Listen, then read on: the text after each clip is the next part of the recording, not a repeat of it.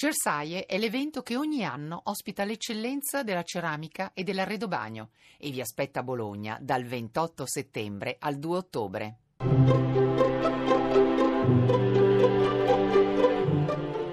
Il pensiero del giorno.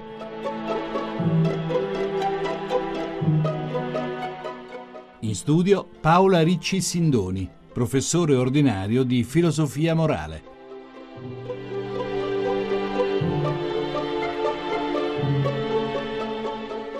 In un recente rapporto UNICEF intitolato Istruzione sotto attacco si legge che circa 9.000 istituti scolastici sono ormai inutilizzati in Siria, Iraq, Yemen, Libia, Giordania, Turchia, distrutti dalla guerra o trasformati in centro di accoglienza per i rifugiati.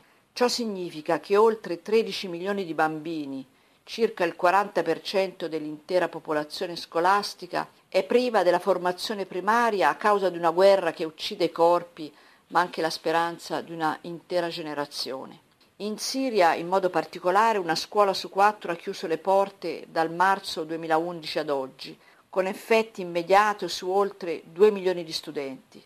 Non si tratta, è ovvio, soltanto della distruzione delle strutture scolastiche a impensierire l'UNICEF e tutti coloro che hanno a cuore il destino di queste popolazioni martoriate. Ciò che spaventa è la perdita dell'immane patrimonio di intelligenze che vengono umiliate e di memoria storica che viene annientata da un'ideologia impazzita e feroce.